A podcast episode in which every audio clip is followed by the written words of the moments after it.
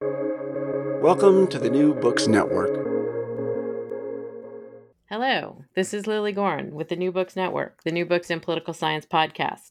Today I'm joined by Steven Rogers, the other Steven Rogers, um, to talk about accountability in state legislatures. This was published in 2023 by the University of Chicago Press. And this is a really interesting dive into our understanding of democratic theory and how we hold our representatives accountable if we do at all. Um, particularly at the state level as opposed to the national level. Um, but I'm going to let Steve tell us all about that. Welcome to the New Books in Political Science podcast, Steve. May I ask you to tell us a little bit about yourself and how you came to this particular project? Sure, Lilly. Uh, thanks for having me. Um, so, as Lilly said, my name is Steve Rogers, as the other Steve Rogers, not Captain America. My parents had no idea when they named me back in 1984. They now are aware. Um, but here, um, instead of I'm trying to save America, not necessarily through the Marvel universe, um, but instead trying to shed a little bit light on about how much our democracy, particularly in our state legislatures, functions as we hope it would. Um, so here I'm an associate professor of political science at St. Louis University, um, and then in this I've been re- I have this book that kind of addresses this important question for democracy do elections hold state legislators accountable for what they do? And so in here, this kind of question is interesting to me because if you talk to like probably the everyday voter or just your neighbor or your cousin at Thanksgiving, most people probably don't know who their state legislator is, yet alone what they do from day to day. And so, at least for me, it kind of raises question of are elections necessarily fulfilling their purpose in terms of holding state legislators accountable for what they are producing in the state capitals. And so, Lilly, for example, like you are in Wisconsin, in which there has only been a little bit of tension within your state government and state legislatures, ranging from collective bargaining to districting um, to all sorts of issues. And this is kind of reflective of what we kind of see across the country.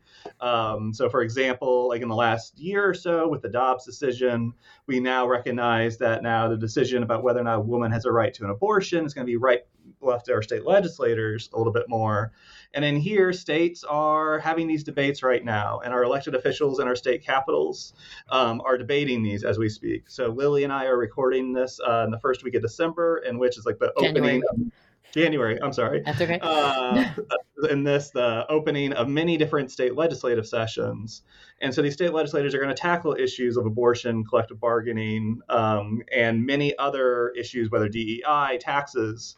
And then here, the idea is that those legislators are going to kind of be representing their uh, uh, constituents' interest but it's largely unknown um, in terms of like whether they actually do this and then whether or not voters punish or reward them for doing this and, and so how how did you come to this particular question? Because it is, you know, we often have people, lots of political scientists, uh, obviously study, you know, the presidency or national politics or national voting behavior or national con- congressional or Senate behavior, um, and you're looking specifically at to some degree the question of the voters' relationship to their elected representatives in their state houses across 50 states. Um, and most of the time, as you know, they don't know who they are. Mm-hmm. No, so the way I came to this is it was actually while I was in college. And so when I was in college, um, I was an elections nerd and I went to George Washington University. And in here, I had the opportunity to intern and then work with um, the Democratic Legislative Campaign Committee. And so the Democratic Legislative Campaign Committee is the national organization devoted to electing Democratic state legislators. And so then here I was an intern, and at the time the office only had about 10, 11 staff people. Um, and so then here, if you have like or have a child or you are a student looking for an internship, I really recommend getting internships, particularly sometimes with smaller offices, because then it allows individuals to kind of do a little bit more. And then here, what I was able to do is I got my um, hands dirty and polling data, and like candidate recruitment.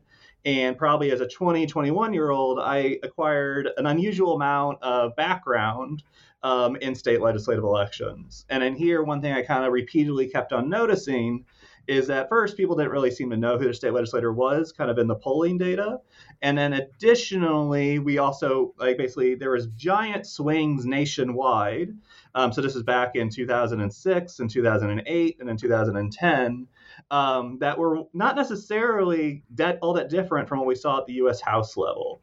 And so in here, we all remember in 2006, the Democrats did very well in the U.S. House, took control of the U.S. House, and they also took control of over, I think, a dozen different state legislatures or state houses, chambers, I should say. Um, and then in 2008, Democrats again did generally well, and they did well at the state level. But then in 2010, many of us may remember that Republicans did quite well at the U.S. House level, and then they also did quite well at the state level. And so then here I kind of saw this informally as like a political staffer. And then when I was kind of when I went to graduate school and kind of started my dissertation in prospectus, I kind of tried to seek out this question a little bit more to kind of see it's like what is actually going on within these elections. And so then here the dissertation and now the book actually addresses a pretty basic question that has been addressed pretty thoroughly at say the congressional level in American politics.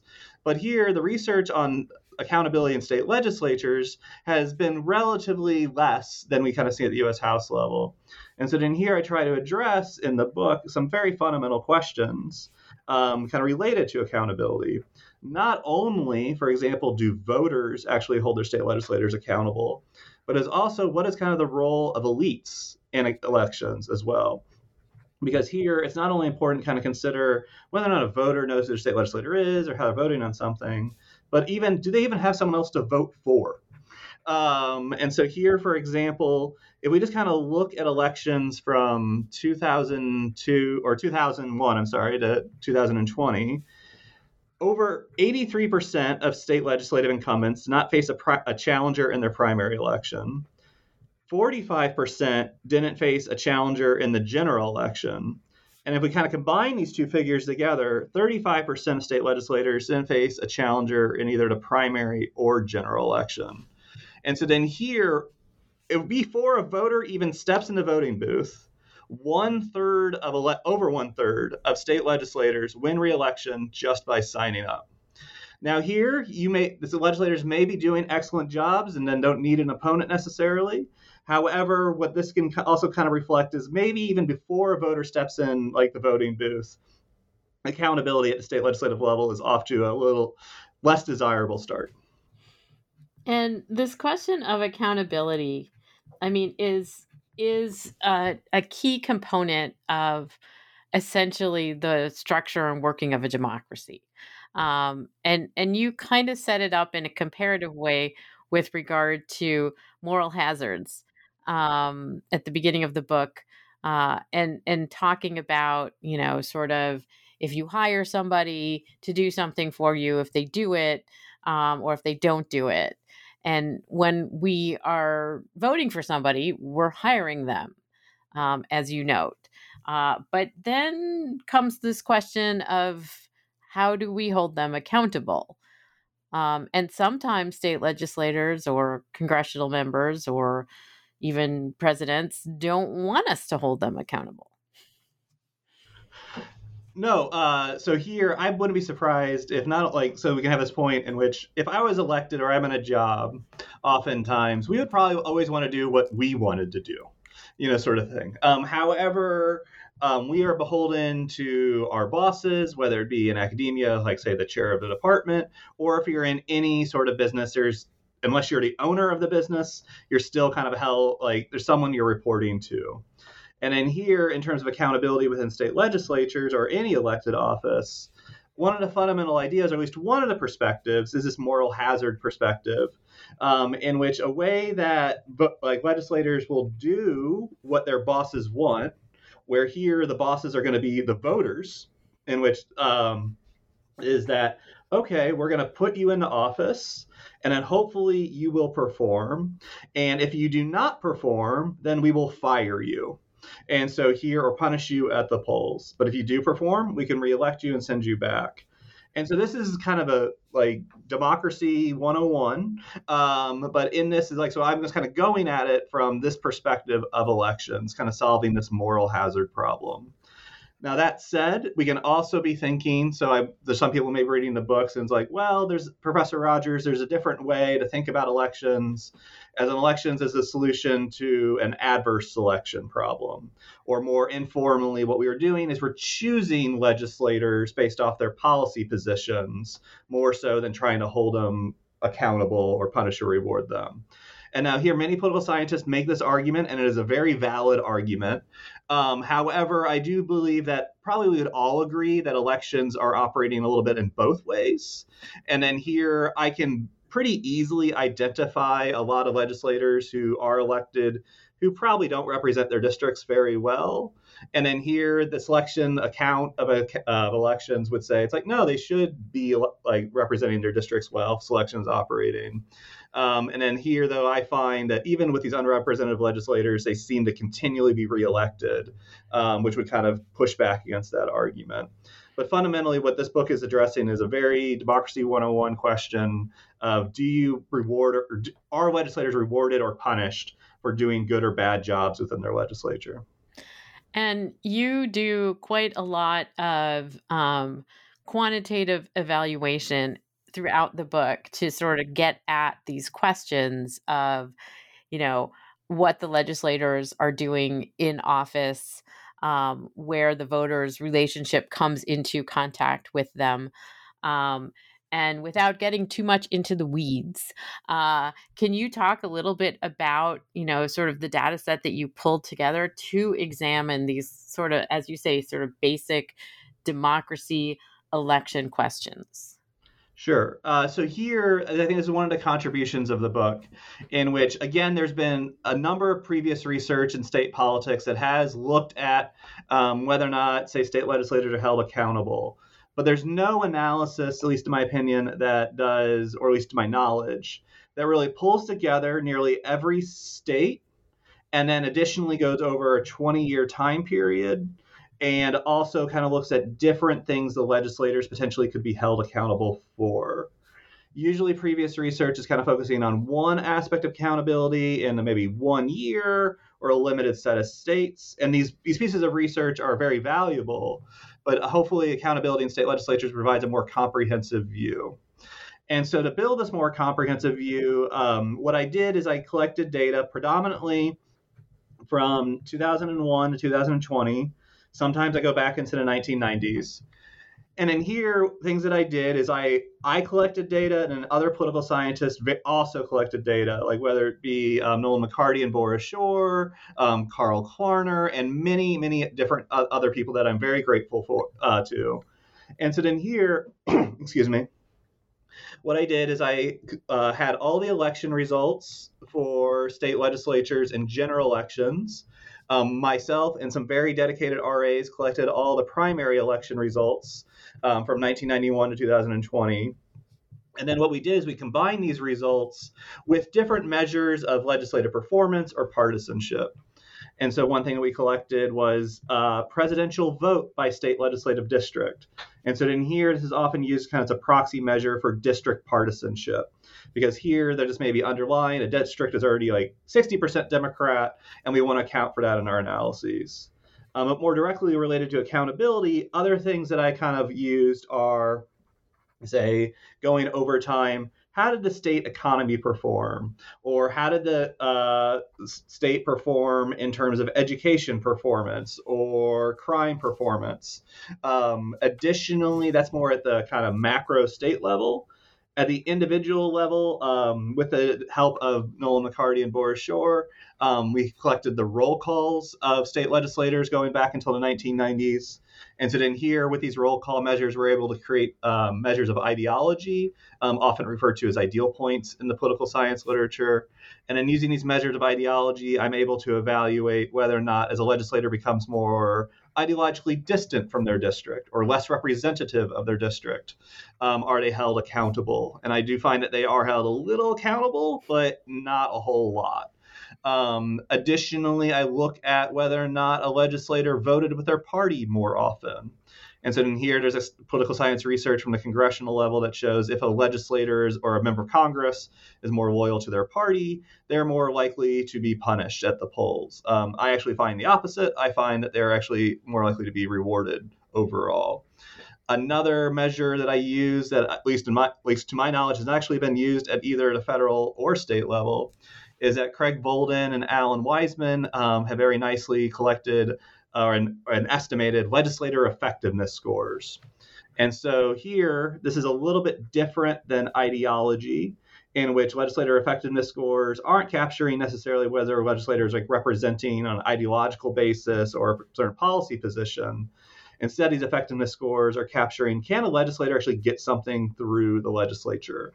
So they evaluate going from like the bill introduction stage to the committee stage to whether or not passes the chamber and whether or not becomes a law. And so there's a growing literature um, kind of using these scores on Congress. And then here at the state level, uh, Alan Wiseman and Craig Volden very generously uh, shared this data with me, and I evaluated our legislators held accountable for if they're effective at getting policy through. Um, I find extraordinarily little evidence regarding that this is the case. And so then here, statistically, it's almost kind of by random chance. I did find some states, I think about three or four, where I did find accountability, but I'm looking at 48 states and, or I think a little fewer than that. Um, and the, for most states, uh, there's no relationship happening. And so here, one of the things in the book that I'm trying to do is I am doing a search for accountability. And then here, one thing um, as social scientists or scientists in general know is that you can't really prove or provide like a null result. And so here I am not going to make the claim whatsoever that there is no accountability in American state legislatures. But at least in my analysis that I've kind of looked at, um, I find a lack of evidence to support the hypothesis that, say, state legislators who perform well receive more votes um, in elections. And and you start out, I mean, I love when people quote the Federalist Papers to me. Um, and you start out, obviously, with Madison, the laboratories for democracy, but you also talk about um, the idea of how eh, the election and the and the people are supposed to hold whoever we elect accountable. Um, and that's discussed in a number of Federalist Papers and by the founders in a number of different ways. Um, and what you're finding in this contemporary period is that the state legislatures are not necessarily laboratories of democracy. Uh, so here, in terms of, I think state legislatures can be laboratories of democracy. And then here, like, so this is like uh, for those less familiar, this is a quote from Justice Brandeis, like um, kind of regarding actually a case regarding um, an Oklahoma ice mill. Um, that, and then here, but the idea behind the laboratories of democracy is that by having this federalist system, then here there can be certain states that kind of experiment with policy. And then here, with ex- experimenting with that policy, maybe we can find good policies or policies that we want that we implement in other states or even at the federal level. And so then here, probably the most canon- or prominent recent example is like the Affordable Care Act, which was had a lot of roots or overlap with the Massachusetts healthcare reforms that preceded it. And so then here we can have these different policies that are kind of percolating in states. But here, what accountability in state legislatures would kind of push on is that I don't know if the scientists in these laboratories are actually being held accountable for what they're doing. And so states can then innovate in these policies, but voters may not actually want those policies. And now, here to be clear, in my work, I don't necessarily take a strong position on representation because here there could be legislators could be performing well. And then for listeners who are interested in this, um, I strongly recommend uh, Devin Caughey and Chris Warshaw's recent book, uh, Dynamic Democracy, in which takes a much more thorough look at representation within our state governments. I'll be up front, in which I think uh, Devin, Chris, and I don't necessarily come to full agreement regarding, say, optimist how optimistic we are. But in terms of representation, that is really kind of a book that I would recommend for interested listeners. Um, but going back to your point of the Federalist Papers, I do believe that the founders sincerely did believe that, say, uh, voters would have more of an attachment to their local elected officials. However, when the founders were writing the Federalist Papers or the Constitution itself, they couldn't necessarily foresee how our country was going to be changing. So, for example, like Alexander Hamilton probably did not realize that, you know, 200 some odd years later, there would be a Broadway show that would take the world by storm featuring his name. And then Thomas Jefferson probably wouldn't realize that he would be able to read the same news that people were reading out in what he would later purchase in the Louisiana Purchase, like what he would read, like say in Denver, would be able to be read at Monticello. And so here we're just kind of thinking like this kind of hinting at this idea that we are actually experiencing a much more nationalized kind of political system. And so here for like we're on Twitter or if we're reading the newspapers and stuff like that, we're here seeing a lot more national news. And then this is one troubling thing kind of about the democracy that I do try to highlight within the book a little bit is that there's less attention paid to state house government. And then in turn, the voters, even if they wanted to, it's really hard for them to learn. Um, so, for example, in the book and kind of this data, some other data that I collected um, with the help of the Pew Research Center and then a former periodical, the American Journalism Review, they documented how many reporters are devoted to state house government. And in here, since the turn of the century, so since about 2000, there are one third fewer reporters devoted to covering state house government. And so then here, actually, there are fewer reporters devoted to covering state house government than are credentialed to cover a single Super Bowl. And so if you think about that, we have 50 state capitals where we're trying to, where most of the policymaking is happening in this country, but more people are probably going to be covering a Super Bowl itself than necessarily what um, our state governments are doing. And then in turn, this makes it a little bit difficult for voters to like not only know who their state legislator is, but also know what they're doing from day to day. And so here, for example, another piece of data that I kind of collected is that I conducted a nationally representative survey through the Cooperative Election Study in 2018. And in this survey, I asked voters some very basic questions. Um, so here I did ask them if they could recall the name of their state legislator. And so in this, only 11% of voters could recall their state legislator's name. And now here, recall can be di- a little bit harder than just identifying, say, a state legislator.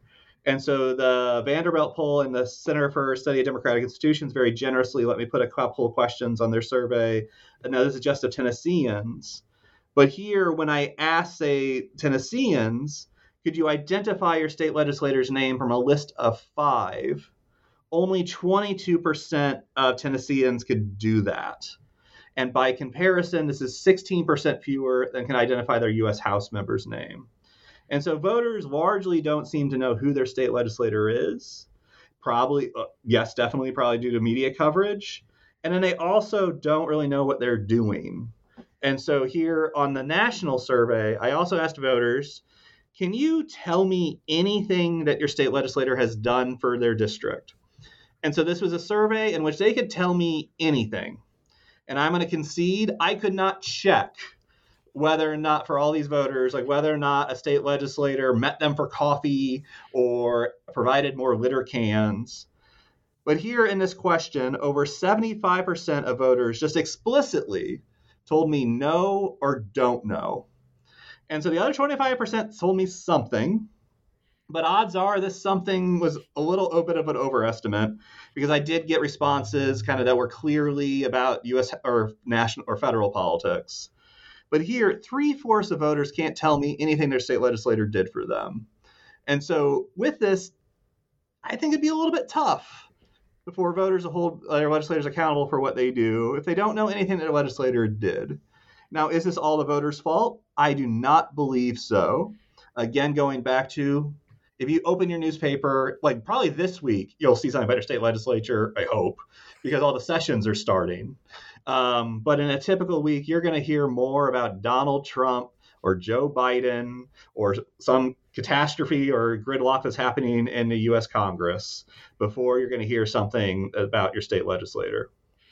Unless it's maybe like the Texas legislature, which we seem to hear a lot about these days. That's true. Yeah. but a lot of that is also because it's a national issue of immigration policy where they're shipping, or not shipping, but, you know, busing.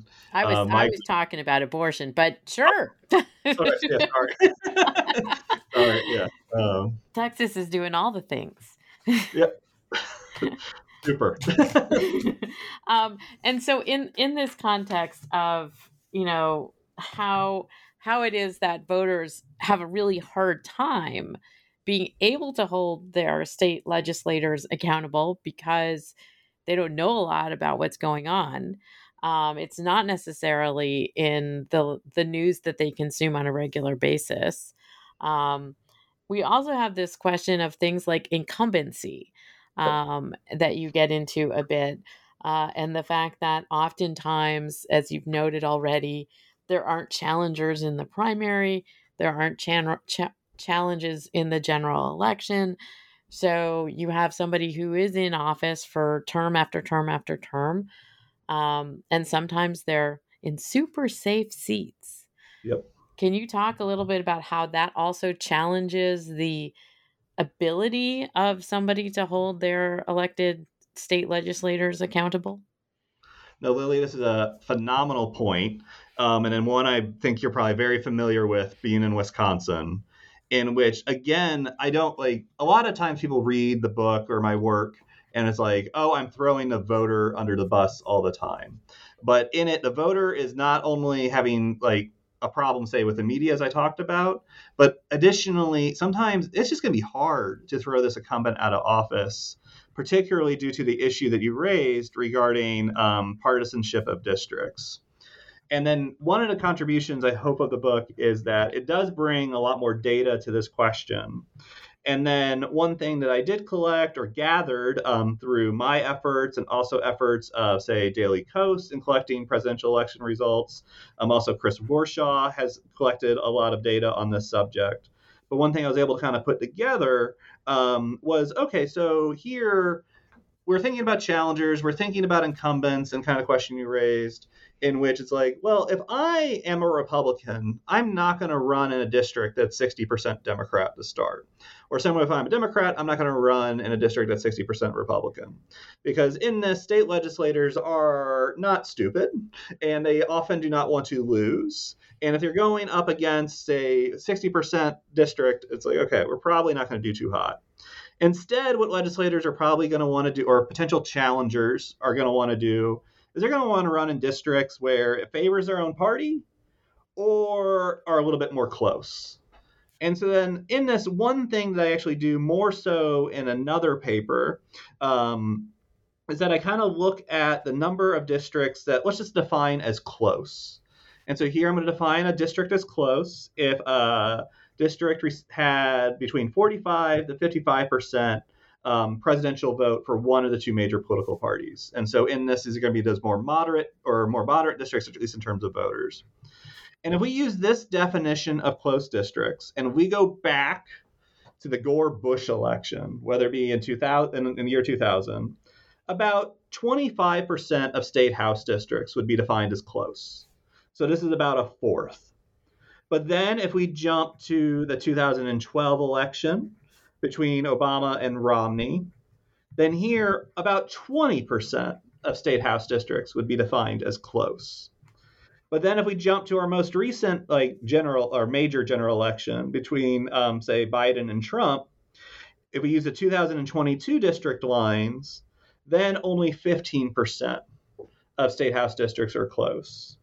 And then, unsurprisingly, during this time, the amount of districts that are more extremely partisan, so say maybe more than 60% for the Democrats and Republicans, they've each increased for both sides of the aisle by at least 7%. And so here we've gone from 29% or 28% um, partisan Republican districts in 2000 to 36% in 2022. We're going from about 24.5% partisan Democratic in 2000 to 32% in 2022. And so what this is doing is that, again, before the election even starts, now, if you're in a 60% Republican district, there a Republican can lose. The election does happen. but it's pretty gosh darn rare. And so if we are having pretty much pretty much about 67% of all districts be at least favor one or two political parties by 60% or more, it's going to be really hard for a, an evaluator to kind of throw an incumbent out of office.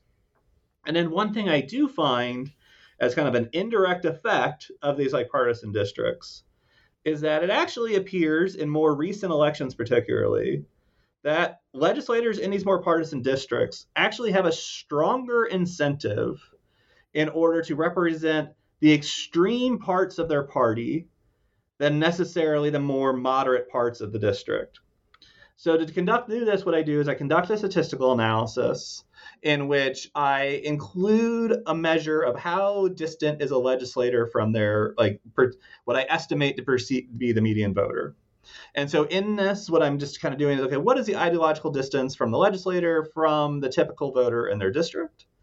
And then what I find is that in good news for accountability, is that in districts that are, say, 60% or less, or these more competitive districts, I do find that a legislator, if they provide better representation for the median voter, they will get an electoral reward.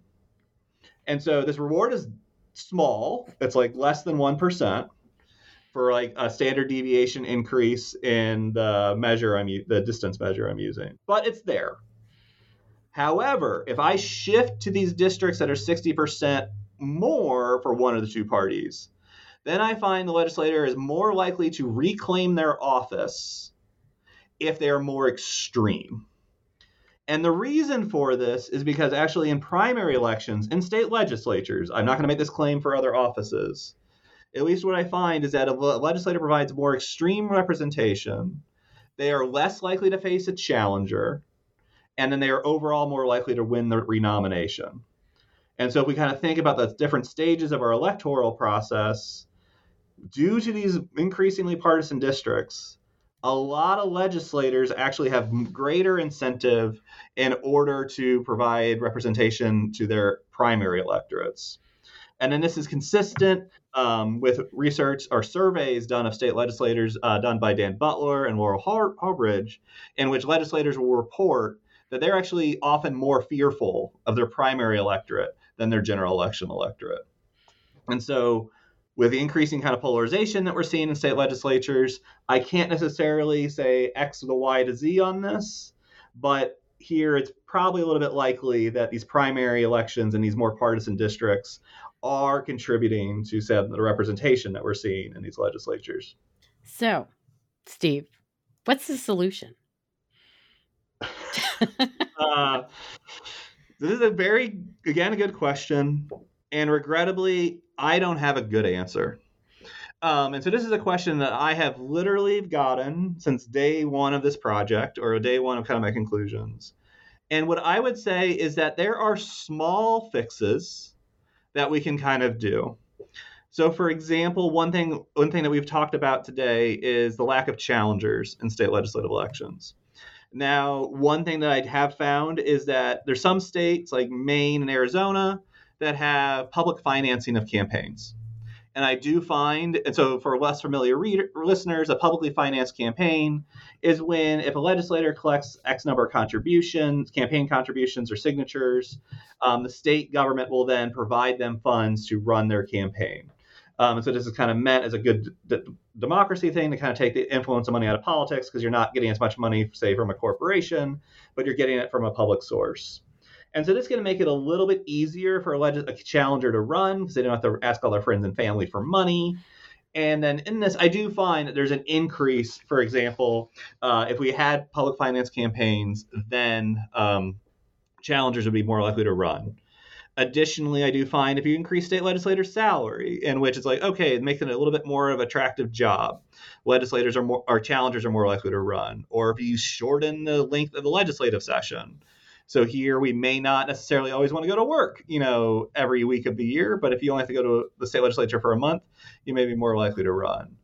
But even if I were to, for example, make every state, and this is a statistical projection, every state have publicly financed campaigns, have the highest salaries, so like those like in California, or even have the shortest legislative sessions, the levels of challenger entry wouldn't come near the levels that they are in Congress. And then additionally, district like we can try I, inc- making the districts more fair, kind of building off our previous um, topic.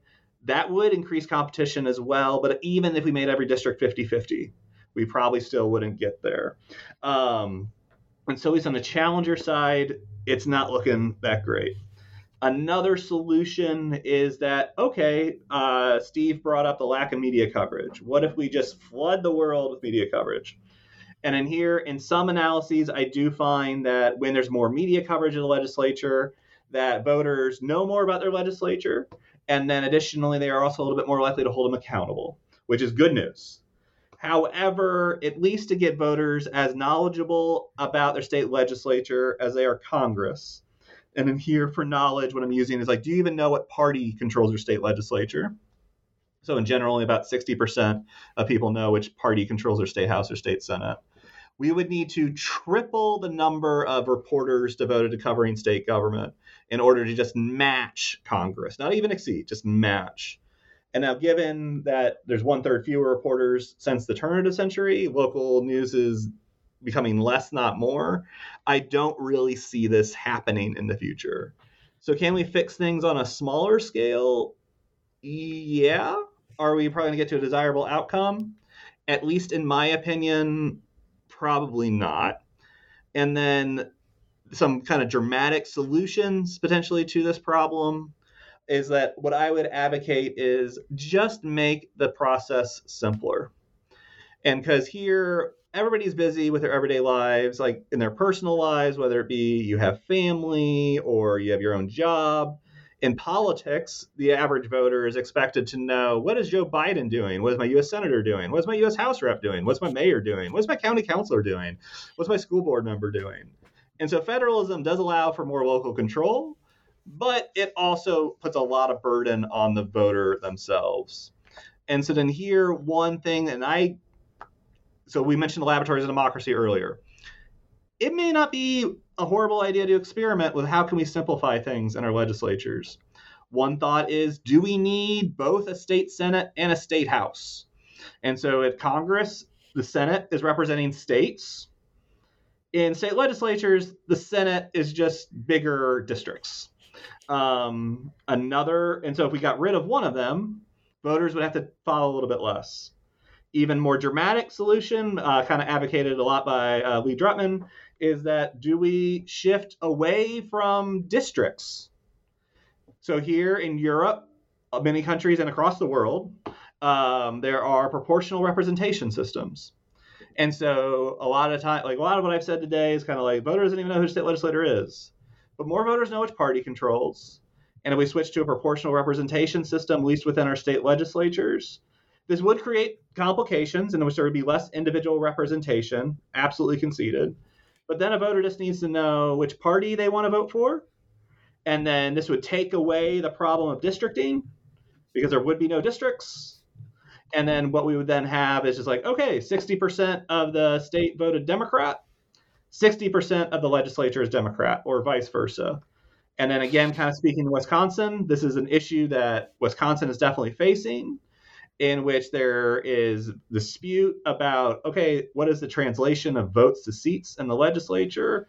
And this issue has become such a big issue that now your judicial elections have almost almost entirely become not entirely, that's too big of a statement, but it become very centered on how are they going to rule on maps. Yep. And if we switch to proportional representation, it would remove it would change the democracy in a big way. So I don't want to say this is a zero problem solution, but it would make the situation a lot simpler. Yeah, it certainly would at the state level. Um, and we do have Nebraska, right? They have yep. they have one unicameral. Um, they have unicameral legislature, and they don't have official parties, right? As well. And I'm going to concede, I do not study Nebraska very much in depth within my book. Um, largely, it's kind of a data question because I don't have party preferences. Um, so it's met, hard and difficult to met online preferences. And so here, yeah, just again, we have these laboratories, and sometimes things will go wrong, but sometimes things will go right. And then if they go right, we can maybe emulate that in other states. Well, um, you haven't left us with a totally positive outcome. I regret. I regret. You know, I I search. I want to find accountability, but as a Missourian and as a political scientist, but it's also I think important for us to recognize it's like just because the founding fathers wrote something does not necessarily mean it came to fruition. Yeah, um, that that is true. Um, although there are originalists among us. Yeah. Um, uh, so, Steve, now that you've written this really uplifting and um, and you know wonderfully satisfying but very good book, yeah. um, what are you working on now? Uh, so yeah, I have a few projects I'm working on right now. Um, one is still kind of focused on, say, what voters are feeling about their government. And then another project um, I'm working on is kind of actually looking at representation a little bit more. So in the first project, um, what I am doing is another issue that's kind of arose not only in national government but state government is regarding how much do you trust your government? Um, because here there's been a lot of dissatisfaction with government and trust is becoming like nearly at all-time lows a little bit. And then one thing that I'm doing is I'm trying to dig in a little bit more into how partisanship affects trust of government because previous studies um, have largely focused on it's like okay if you're a democrat then i'm going to look at the correlation between trust and then whether to say democrats control congress or your state legislature and generally what we find is that democrats are more trusting of government when their party is in power similar with republicans but one thing and this is a little bit more on a methodological standpoint is that we only kind of looking at this at single shots in time and then one thing that I did on this cooperative election study is that I asked the same voters what was their trust in government within the span of a few weeks. And then during those few weeks, an election took place. And then there, what I'm able to do is I'm able to kind of better identify whether or not partisans are actually trusting their government more or less before or after their government partisanship changes. And here I generally find stronger evidence this within Congress I do find a little evidence of this in state legislatures, but I don't want to run too far with it because my results don't necessarily hold up to every robustness check. Um, and then another project that I'm working on is focused on representation. And then here, one of the things that I did in the book is uh, uniquely, and I didn't talk about, is that um, I looked at whether legislators are held accountable for individual roll call votes. And here, it's very, very difficult to get district level measures of public opinion on an individual legislator's vote because polling, we very rarely poll state legislative districts, and even when we do, the sample sizes are pretty small. But in a number of states, they have these things called veto referendum, in which voters can veto a bill before they become law. And so voters are voting on the exact same bill that the legislator did. And then in the book, what I do is I demonstrate that as a legisl- as a district comes, or if a legislator votes against their district's opinion, they aren't actually punished all that much, if at all, um, for these individual roll call votes. But following up on this question, we kind of using this data of because I have these district level measures of preferences on bills. What we can do is we can also see like how much are legislators actually representing, you know, their districts. And then other people have done this predominantly at the federal level using kind of survey data and other measures. But here I'm using, and oftentimes it's actually like pro choice, pro life, and then there's legislative pro choice, pro life. But with these measures, what we I can do with Dan Butler and Zoe Nemerever is just look at the exact same bill and see how representative legislators are. And then we're still in the draft stage, so I don't want to go too far with this. But in our initial findings, we find similar to other research that Republicans typically are less representative than Democrats of their legisl- of their constituents. But one thing that we find is that one of the reasons for this, at least within our sample, and this is not a random sample, I should emphasize, is that Republicans actually face bills that are brought up on the agenda that are more unpopular with their districts than Democrats do. And so Republicans may be actually like we have all these findings. Republicans are less representative, but this may not necessarily be necessarily the Republican wants to be less representative, but instead the party leadership may be putting bills on the agenda that are unpopular themselves, and then a lot of Republicans may be holding their noses and then voting for the bill. And so here we're still kind of preliminary in that, but we have this advantage that we have the exact same bills um, that so voters and then legislators have to give their opinions on. But we're hoping to kind of shed a little bit new light on. It's like yes, there seems to be a lack of representation, but maybe not. We've talked about political scientists talk about the importance of the agenda all the time, but how much have we actually investigated this in terms of its impact and representation? And it also sounds a little bit like it's some of the asymmet- asymmetry between parties with regard to the policies that they're being asked to vote for. Right. And so then here, like Democratic leadership is not putting to Democrats the same type of controversial policies that Republican leadership is doing. Yeah. So, well, I hope when one of these becomes a book, you'll come back on the New Books in Political Science podcast and talk to me about it. Oh, no, I'd love to. And thank you so much for giving me the opportunity today, Lilly. It's, it's my pleasure. I want to thank Steven Rogers um, the political scientist, not the Captain America, um, for talking to me today about accountability in state legislatures. This is published by the University of Chicago Press in 2023, and people can buy it at the University of um, Chicago Press website, right, Steve? Yep, you can go to University of Chicago Press website, um, and if you need a link to that, if you go to stevenmrogers.com slash book, you should also be able to go there. All right. Thank you so much for joining me today. Great. Thank you.